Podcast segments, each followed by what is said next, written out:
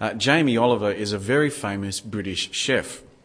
He has cookbooks galore. He's got cooking equipment to his name. He's got cooking shows all over the world.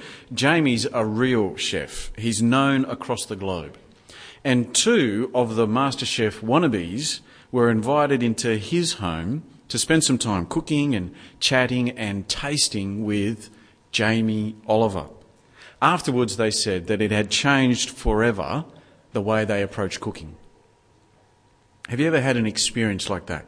Something that's changed the way you see things. Maybe visiting a slum in Bangkok or India and seeing up close third world poverty. Or maybe losing all your money in a stock market crash. Or maybe standing at the edge of the Grand Canyon. Or seeing the Mona Lisa or the Statue of David up close. Meeting a relative you never knew you had. Have you ever had something happen that changed the way you see things? How about meeting God and hearing Him speak? Wouldn't that change the way you see the world? But take it a step further. What if it was more than just a chance meeting, a one off with God? How about if you actually knew the one who made the universe on a personal, first name basis with the maker of all things? More than that, what if you were adopted into God's family and made an heir of his kingdom, knowing firsthand the love of God Almighty? And what if he called you into his service, told by God himself what he's doing in the world, and he's calling on you to join in? Now that wouldn't just change the way you see the world. That'd give you a completely new way of life. And if you're here this morning and you're Christian, then that's you. At least it should be. 2 Corinthians calls for a change in our thinking, a new mindset, a new way of life. 2 Corinthians teaches us that knowing Christ means we see people differently now. Knowing Christ means we'll want others to know Christ and we'll do whatever it takes to help them. At great personal cost, we'll share Jesus with people all because we know him already. Let's have a look. In the first few verses, Paul introduces what the whole letter's about. And 2 Corinthians is all about God's comfort of us in Christ and us sharing that comfort of Christ with others. Through bad and good times, we're to share the comfort of Christ with other people. Verse 6 summarizes it very nicely. Have a look. Verse 6. Paul writes, If we are distressed, it's for your comfort and salvation. If we are comforted, it is for your comfort, which produces in you patient endurance of the same sufferings we suffer. Paul says, if we're distressed, it's for your comfort. If we're comforted, it's for your comfort. Everything for the comfort of others. That's 2 Corinthians in a nutshell. But what is this comfort? Is it making people feel nice? Is it helping them feel good about themselves? Is it giving someone a hug when they're going through a rough time? What is this comfort? Well, let's take a closer look and we're going to walk our way through verses 3 to 5. Pick it up in verse 3 and we'll see what we can learn about this comfort. Verse 3. Praise be to the God and Father of our Lord Jesus Christ, the Father of compassion and the God of all comfort. So the first thing we learn about this comfort is that it's from God. He's the God of all comfort. And so the comfort we're to be sharing is God's comfort. Same point is made in verse 4. Have a look there, verse 4. The God of all comfort, who comforts us in all our troubles, so that we can comfort those in any trouble with the comfort we receive, we ourselves have received from God. So we know that God gives his comfort to his people, and we're to share it with others when we receive it. But what is it? Well, the answer is in verse 5. Verse 5. For just as the sufferings of Christ flow over into our lives, so also through Christ our comfort overflows. It's literally that through Christ our comfort abounds. It's the idea of having more than enough of something. God's comfort comes to us overabundantly through Christ. In other words, Christ is the comfort of God and he provides more than enough comfort. And as we keep reading on in the letter, we see what it means that Christ is the comfort of God. It's being forgiven and reconciled to God through Christ. It's that through Christ we're saved from eternal judgment. It's that through Christ we're guaranteed eternal life. God's comfort is not a get well soon card or even an arm around your shoulder saying that everything will be okay. No, the comfort spoken of here is God with his mighty hand lifting you out of your sin. It's that through Christ's death on your behalf for your sin, you are forgiven. God's comfort is him assuring you through Christ that there'll come a day when all your troubles will be gone. It's God's declaration that through Christ you're at peace with him. It's the resurrected Lord Jesus giving you certain and sure hope at the graveside. This is comfort that no trouble or heartache can break. This is the Father of all compassion, the God of all comfort, come to you in the gospel of the Lord Jesus Christ. And when you know this comfort that only comes to anyone through Christ, you can't help but share it salvation and forgiveness and peace with God, hope even in death. These are things everyone needs, things we should want everyone to have. This is the comfort of God. We would do anything to help others share in it. A couple of weeks ago, my uh, younger brother completed a half marathon. Uh, he'd been training for it quite a, for quite a while, building up his fitness. And over the June long weekend, Canberra hosts a uh, half marathon race, and Pete went in it. He completed it, and when he got back home, he just had to ring me. Uh, he wanted to share his joy. In his words, he was so rapt that he, he actually had done it. And it really was quite lovely to share in his moment. Have you ever had moments like that? I can remember talking on the phone for over an hour to my mum just after Justin was born. I was so excited. I just wanted to talk and talk and talk, and it was an event worth sharing. But have you ever had something so good you just wanted to share it with someone? Not just talk about something with someone, but actually share it with someone. Uh, I don't know, like, like a new video game or one of those books you can't put down or, or a song that you love or a new application on your iPhone or your touch. And because you think that it's so good, you just want others to have it. Well, can there be anything that comes close to being as good as the comfort of God? So, so don't you want others to have it? I mean, what could possibly top the forgiveness of sins? The certainty of being with God forever, the sure hope of eternal life, free from sin, free from pain, free from evil, eternal life, free from death, life forever with God in all love and goodness and patience and peace and generosity. In the Lord Jesus, we've got God's comfort and we know that other people need it too. And so we share it.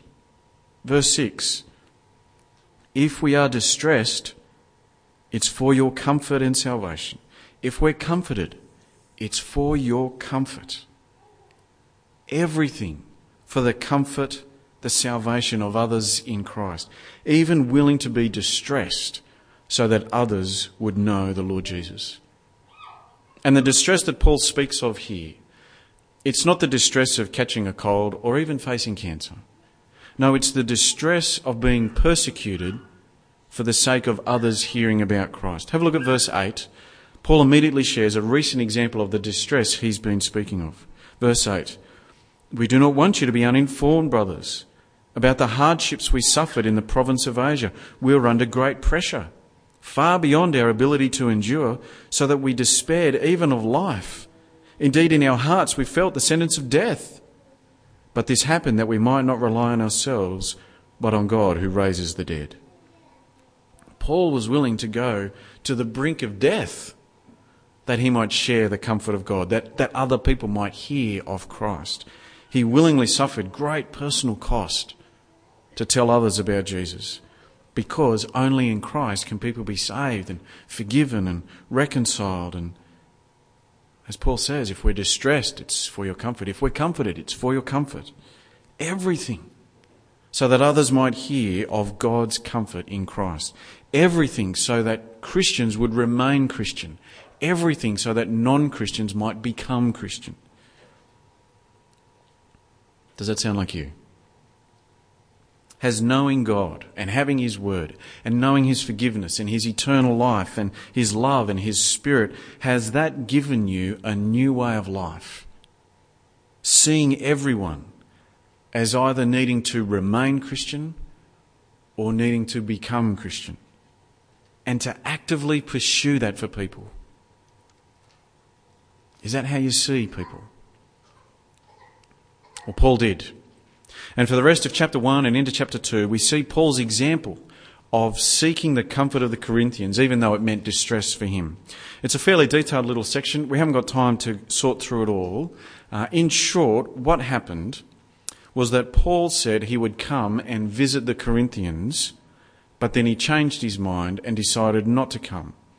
And this changing of Paul's mind caused a lot of heartache and distress. Skip down to verse 23 of chapter 1. Verse 23 of chapter 1. Verse 23. I call God as my witness that it was in order to spare you that I did not return to Corinth. Not that we lord it over your faith, but we work with you for your joy because it's by faith you stand firm. So I made up my mind that I would not make another painful visit to you. You see, Paul had already been back to Corinth once to sort out some problems, but it didn't go well. It was a painful visit. There were people in the Corinthian church who were defiantly disobeying the Lord Jesus. And so Paul had gone there and tried to put things straight, but it didn't work out. It was a painful visit. And he didn't want to do that again. So even though he did say he'd go and visit them, he decided not to go back this time.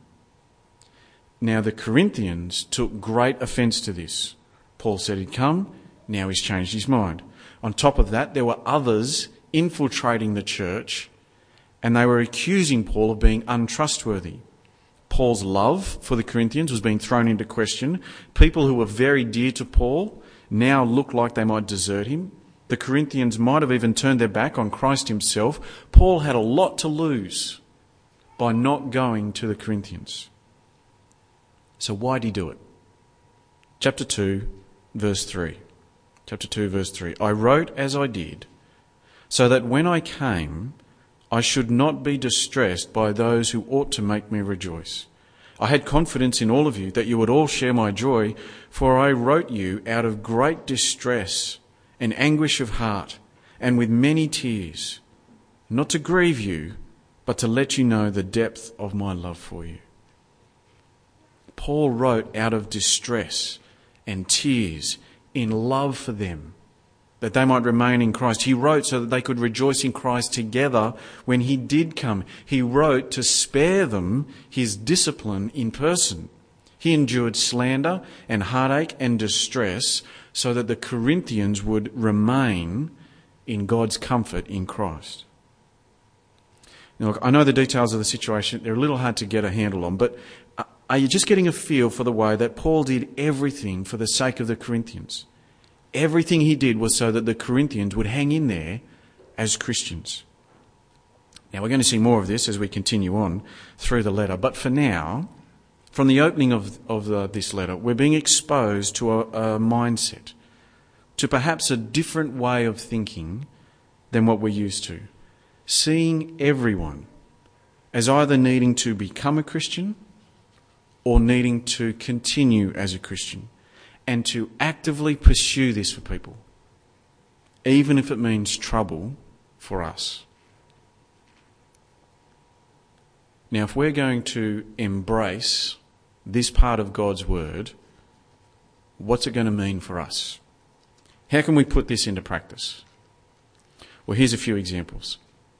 Embracing this part of God's word will mean that we will brave the awkwardness of talking to a non Christian about Jesus. It might be a friend or a relative or a neighbour or a work colleague or a mum from school or from mum's group, and you think talking about Jesus to them is going to go down like a lead balloon. But for their sake, that they might know the comfort of God and share in it, for their sake, you open your mouth and you share the gospel. And when you do, you might find that they react quite angrily. They get upset at your presumption to tell them how to live. They, they can't stand all this hell rubbish and they really become quite agitated. And when that happens, for their sake, You don't fly off the handle in response. You don't get angry back. Instead, you take it on the cheek so that down the track you can speak to them again about Jesus because you want them to receive the comfort of God in Christ. But it's not just doing this sort of thing for non Christians, it's going through distress for the sake of our Christian brothers and sisters, like Paul did for the Corinthians. So even little things, like being regularly here at church or to your growth group during the week. Because there's times, aren't there, when it'd just be easier not to show. You're tired, you don't feel like it. But remember, it's not about you.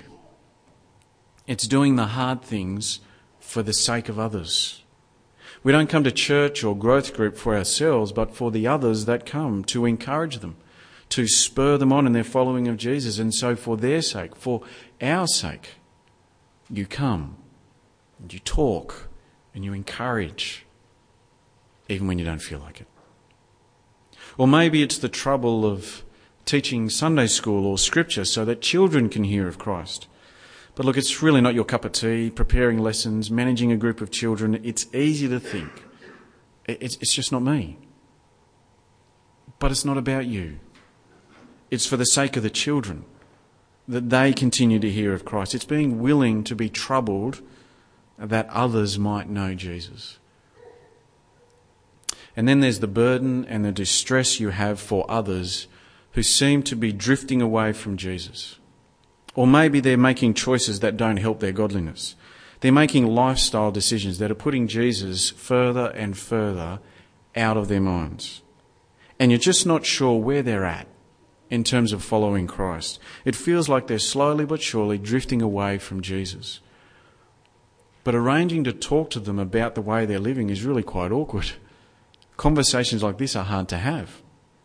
And your life would be a whole lot easier if you just didn't care if you didn't worry about them, if you didn't follow them up, if you didn't have to keep thinking about how do you encourage these people, it always feels like you're putting in all the effort in other people's Christians' lives. And for their sake, please keep at it. Now, in all honesty, is, it, is this the way you think about life? Do these sort of thoughts occur to you? Are you looking for opportunities to tell non Christians about Jesus? Are you simply writing off teaching children about Jesus as someone else's job without really thinking about it? Are you willing to have those uncomfortable conversations with fellow Christians, challenging them to take stock of where their true loyalties lie? Do you see everyone as either needing to become a Christian or needing to continue as a Christian? And are you willing to bend over backwards to see this happen? Or do you find yourself just coasting through life, not really giving much thought to the eternal destiny of the people around you?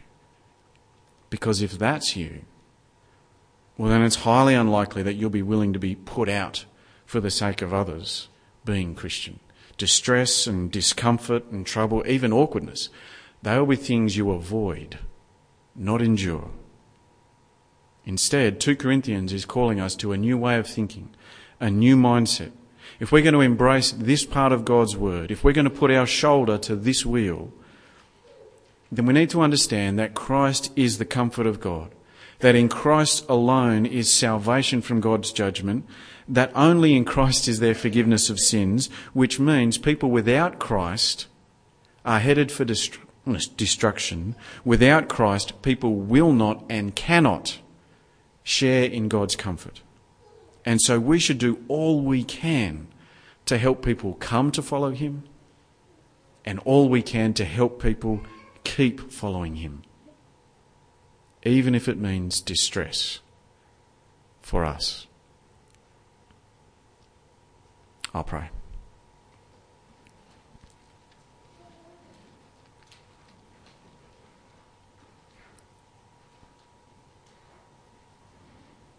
Heavenly Father, we thank you that the Lord Jesus Christ didn't look after himself, but in humility looked after the needs of others, even though it meant death, even death on a cross. Thank you for the shining example he has given us about how to live this world, live in this world, Father, we pray that we would be like Him. That we would understand that only in Him can people be your people, be saved and be forgiven. And that we might do all we can to help those around us to understand Him, that for the first time they might put their trust in Him. Father, here in our church family and any Christians that we know, Father, please give us the strength and the perseverance to help them to keep following Jesus. Father, thank you that in Christ there is salvation. We pray that you would keep us and all we know trusting in Jesus. Please, Father. Amen.